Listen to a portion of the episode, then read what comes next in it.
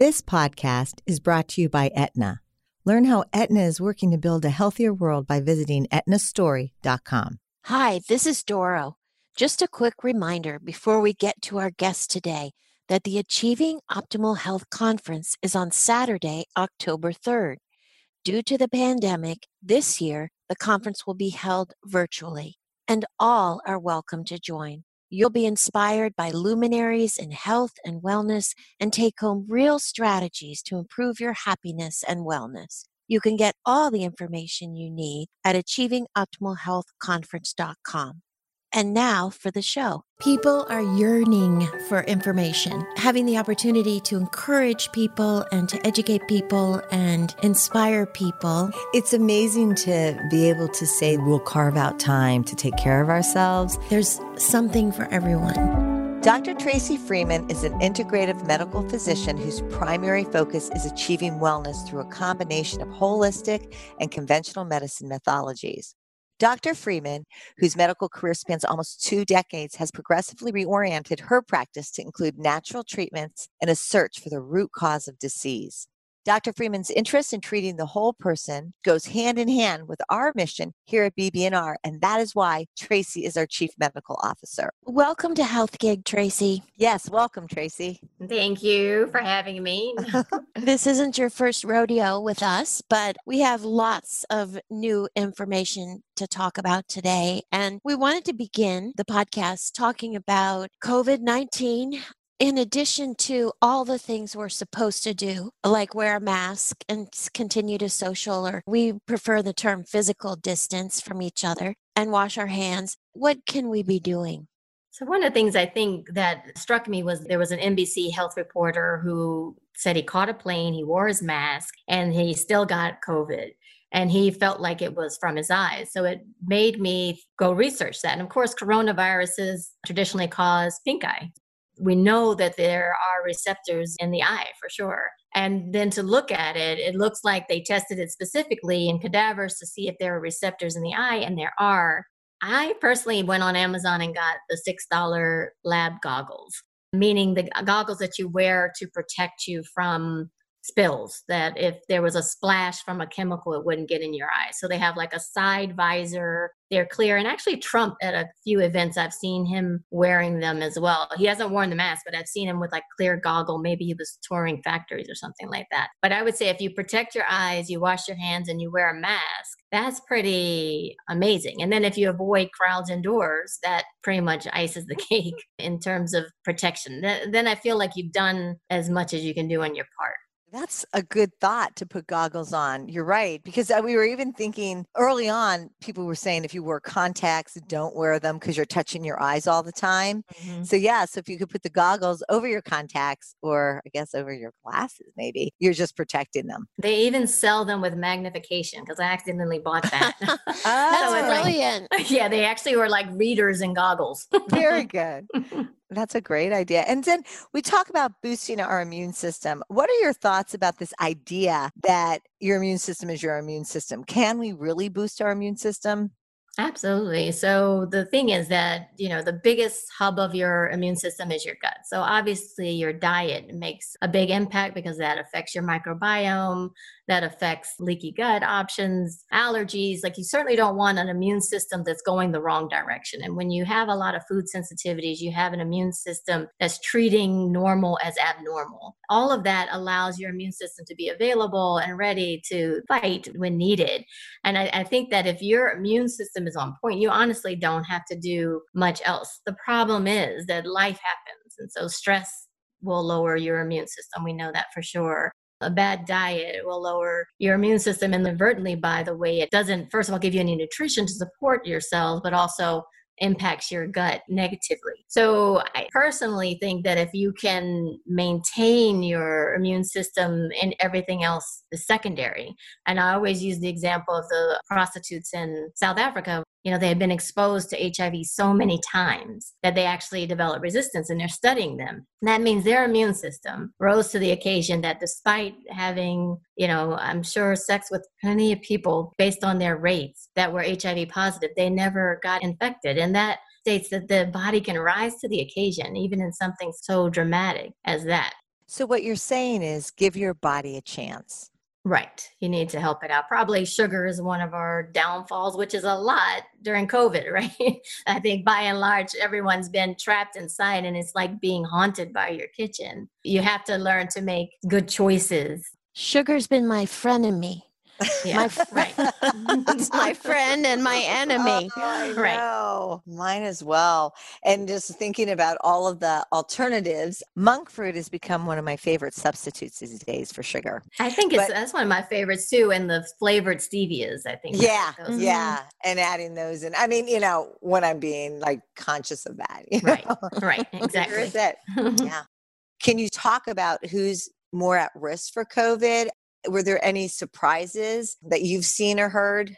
I think when we began, we thought children were safe. Initially, it looked like it was more going for men than women and adults more than children. Now there's a subset of children that are impacted. And in fact, we've had some deaths it stands to reason that the elderly or those with chronic illnesses would be more vulnerable because that's true of most things. But I think the children being impacted is also just a hard pill to swallow that you would watch them go down in that way. And the, and then the manifestations of it are different that it's more vascular as opposed to upper respiratory tract illnesses.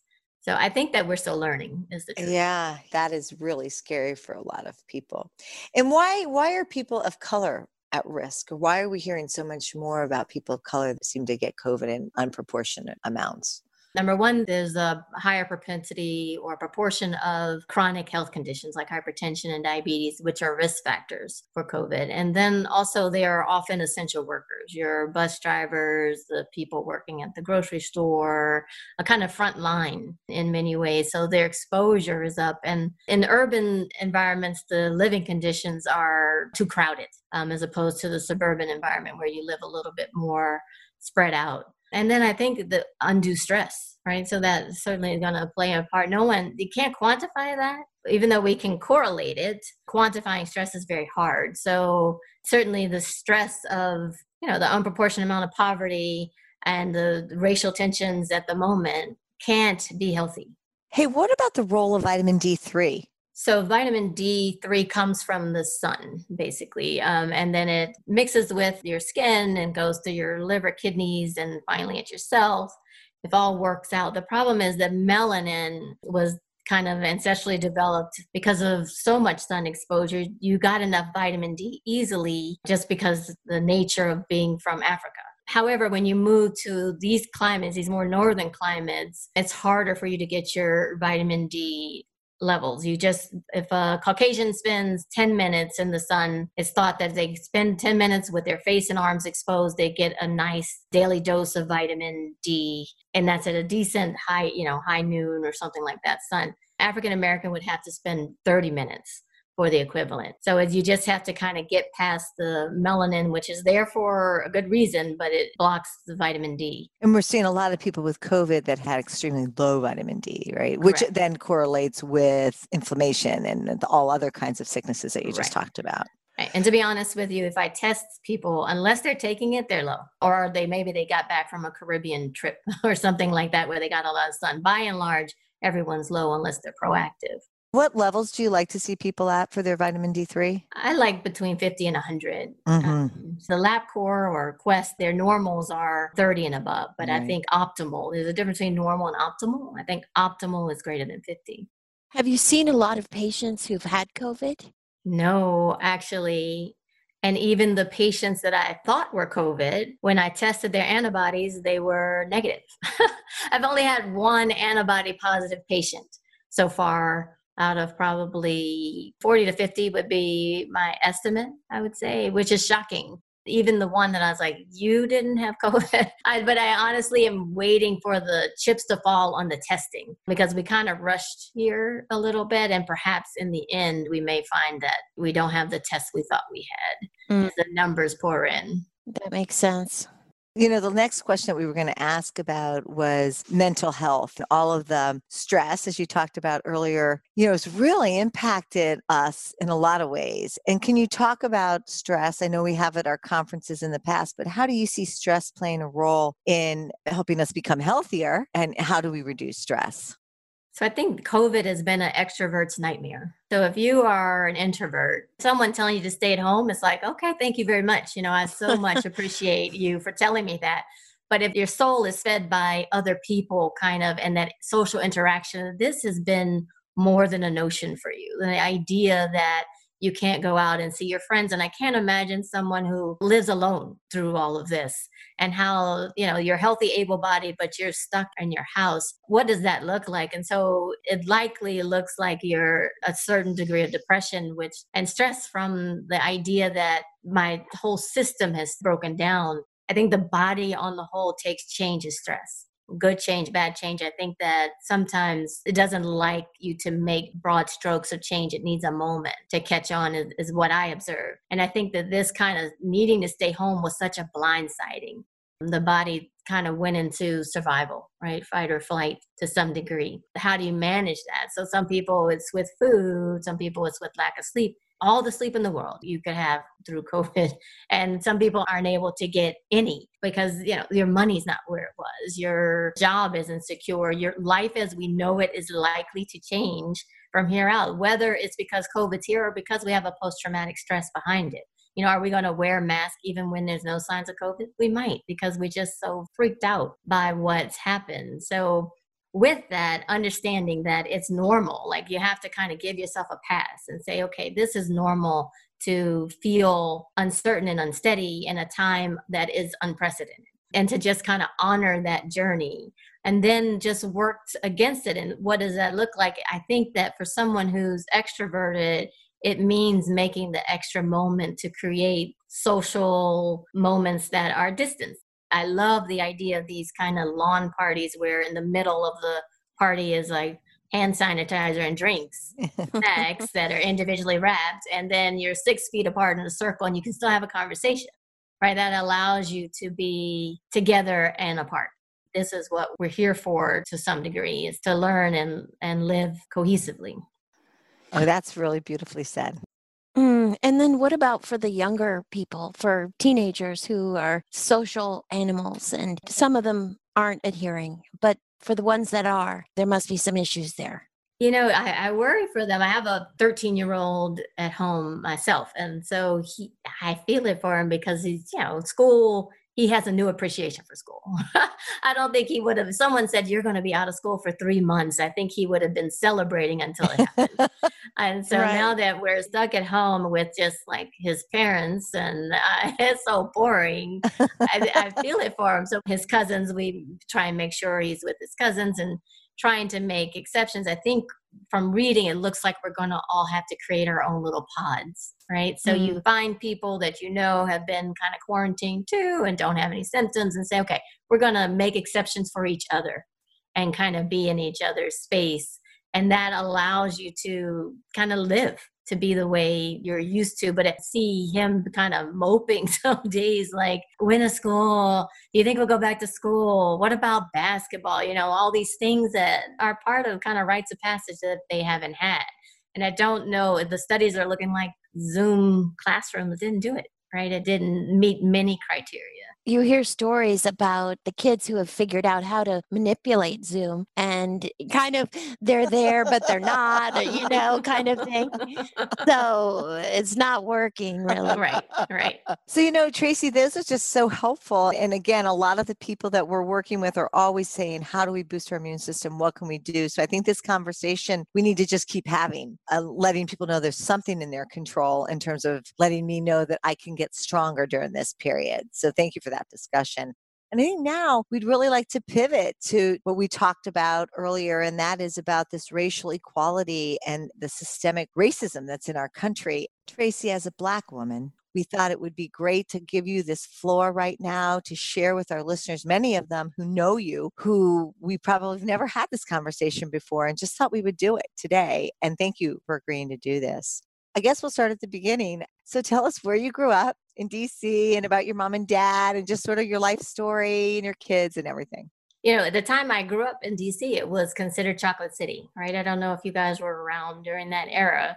I grew up in a neighborhood that was pretty well off. I'd say it was 92% Black, 8% Jewish. And it was called at the time the Gold Coast of Washington. I feel privileged to be honest, with my upbringing. Private school, the whole thing. Very grateful for that experience and never really thought about I went to public elementary school and everyone looked like me. It wasn't anything. And then when I went to private junior high school, and then, oh, people, it's about half and half is what it was. And people don't look like me, but there's plenty of me around. It didn't, again, I didn't really remember thinking about it until I got to high school. And when I got to high school, we had a class of 100 girls and there were 12 of us in our class and everyone who saw us was like you guys are the most black people we've ever seen.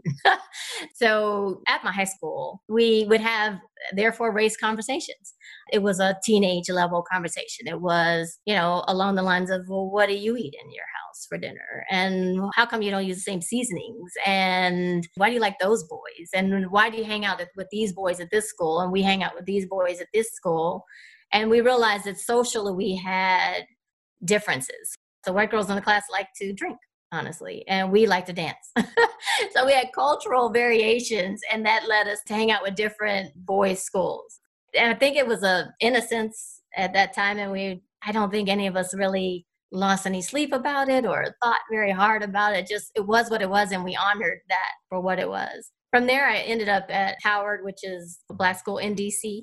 Again, and that's a totally different experience altogether because it's blacks from all over the country and enjoyed that completely. Moved along got married all of those things. And i have a stepdaughter who's 23 and then uh, two boys. My oldest boy is on the autism spectrum and then my youngest is 13 i guess will be 14 soon. So having boys right that throws a, another monkey wrench into the race journey because you do end up having to say, I haven't gotten to the age of where my youngest, who's not on the spectrum, is driving, but yet we still talk about what do you do when you get pulled over? When he loves hoodies, and it's just like you cannot wear that hoodie up. I'm sorry, you just you just cannot. I cannot have someone mistake you for or judge you for having just wearing that hood up at all. And certainly a toy gun, fine, you can play, but you can't play in some place where someone else will spot that and feel threatened at all. And it's just the realization that Black males are dealing with a stereotype that they're dangerous, right? That they're inherently something to be afraid of. And you have to combat that. You know, it'd be nice if you could have a conversation, but really it's life or death. There's no time for that. You just have to be prepared and prepare them and it doesn't make sense. You can't really explain to a child why they can't wear their hoodie. It doesn't make sense. The the idea at an age in which you feel like you're going to live forever, the idea that you could be in danger for something so simple doesn't really settle in. And then for my 16, now 16 year old autistic son, I, like many mothers with children on the spectrum, I, one of his former teachers had a son who was full grown, he's on the spectrum, had a job cooking for two hours a day downtown. And she feared for him every day to come on the bus because he's huge. And people would assume that he's dangerous. She's like, what if someone, and he wouldn't even be able to get the conversation out to say, I don't have a clue what you're talking about, or my social skills aren't there. How do you describe that? When someone assumes you are threatening and you honestly can't even get the words out. Virginia had a case of an autistic child sitting outside with a hoodie on in front of the library, got arrested and was in jail for three months at least, last I checked in, because number one, he couldn't communicate why he was there. And then number two, the poverty from the family, they couldn't afford to get him out. It's frightening is the word, the word I'd use because that's like a double edge. The 16 year old, I, uh, I, will say, with all full appreciation for Montgomery County Police, he's they have returned him home to me twice. He escaped the house while the babysitter went away to smoke and went swimming in someone's pool. He was found they helped us tremendously. He went out the door one winter at 3 a.m. to go on the swing set. They brought him home, and I'm so grateful. So it's not to say there are not great police out there. That being said, you know, he's 16 years old walking down the street with his what we call tech, like someone who works with him, and the police pulls over to say he made a funny face at me you know, why? so what if he made a face? He, you know, he's um, a child and the person's like, he probably makes a funny face at me every day. So, you know, what do you want me to do about it? And then, then I, I don't know what the police person said, but it's the idea that he somehow is threatening, right? The idea that just his existence is threatening. And as a mother, obviously, as you said, you're scared. There's something that you have to experience and feel that white people don't feel. Right. No, it's it truly is a, a based on like uh, long term stereotypes, and, and that's hard to combat. Yeah. Yeah. How about as a professional, what kind of racism have you encountered? To be honest, I'm already kind of outside the realm of mainstream, and that keeps me in my own little bubble. I did have one time when I came back from the beach. I came back from the beach with a suntan. Someone I worked for said, "Oh, you might have to move back to the back of the bus now." oh, I, you know, I knew that it didn't wow. come from a place of. It's almost like his social ineptitude, right? He thought he was funny. I know from in his right. heart he didn't mean anything by it. He's my boss. I didn't check him on it either. Nor did I lose any sleep over it, though. To me, it didn't matter but if that's it, that's not so bad, right? That's not life defining moments like you're seeing now on the news. This next question that we had down is the difference between non racist versus anti racist. From your perspective, how do you explain that? And what are your thoughts around that? Well, thankfully, it's part of what this new generation is bringing to the table, right? So I think before now, it was everyone proclaiming they're not racist, but now they're kind of like, show me that you're not racist. They're requiring it. And I think it more so has to do with action. So a non-racist would be someone who says, you know, I have black friends. I don't I don't discriminate. I don't have problems or issues with black people, but yet turn a blind eye to all the ills of society. And now I think the idea of kind of more being anti-racist that suggests that you're going out and your actions are speaking louder than your words. And i think it's it's this generation that has kind of made a call to action. People are having to answer the call.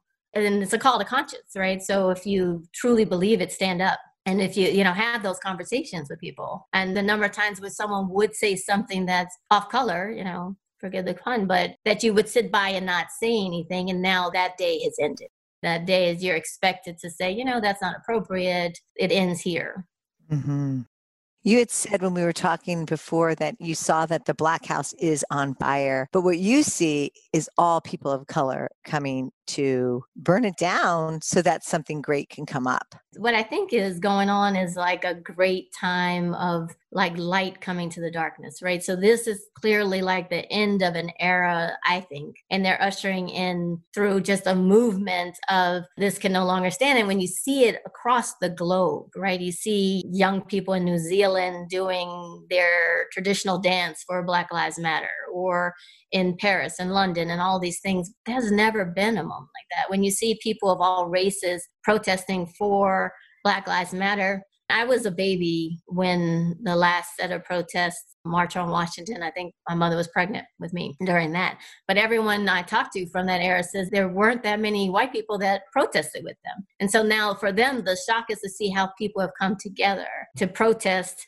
and to say to the world that this isn't acceptable that is certainly a great moment in time. And the fact that where it counts, the money, right? So corporations are standing up or being pinpointed for not standing up.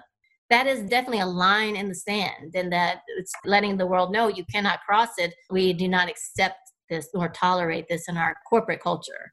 Yeah. And again, as you say, with social media, it's something that has to be taken seriously because people will see it instantaneously. To me, that what social media has done, George Floyd is the thing that makes him different is the fact that we caught it on video and it's an up close and personal video. It's not a grainy security video that's in slow motion. It's literally you watch it happening almost live. You feel it right then and there.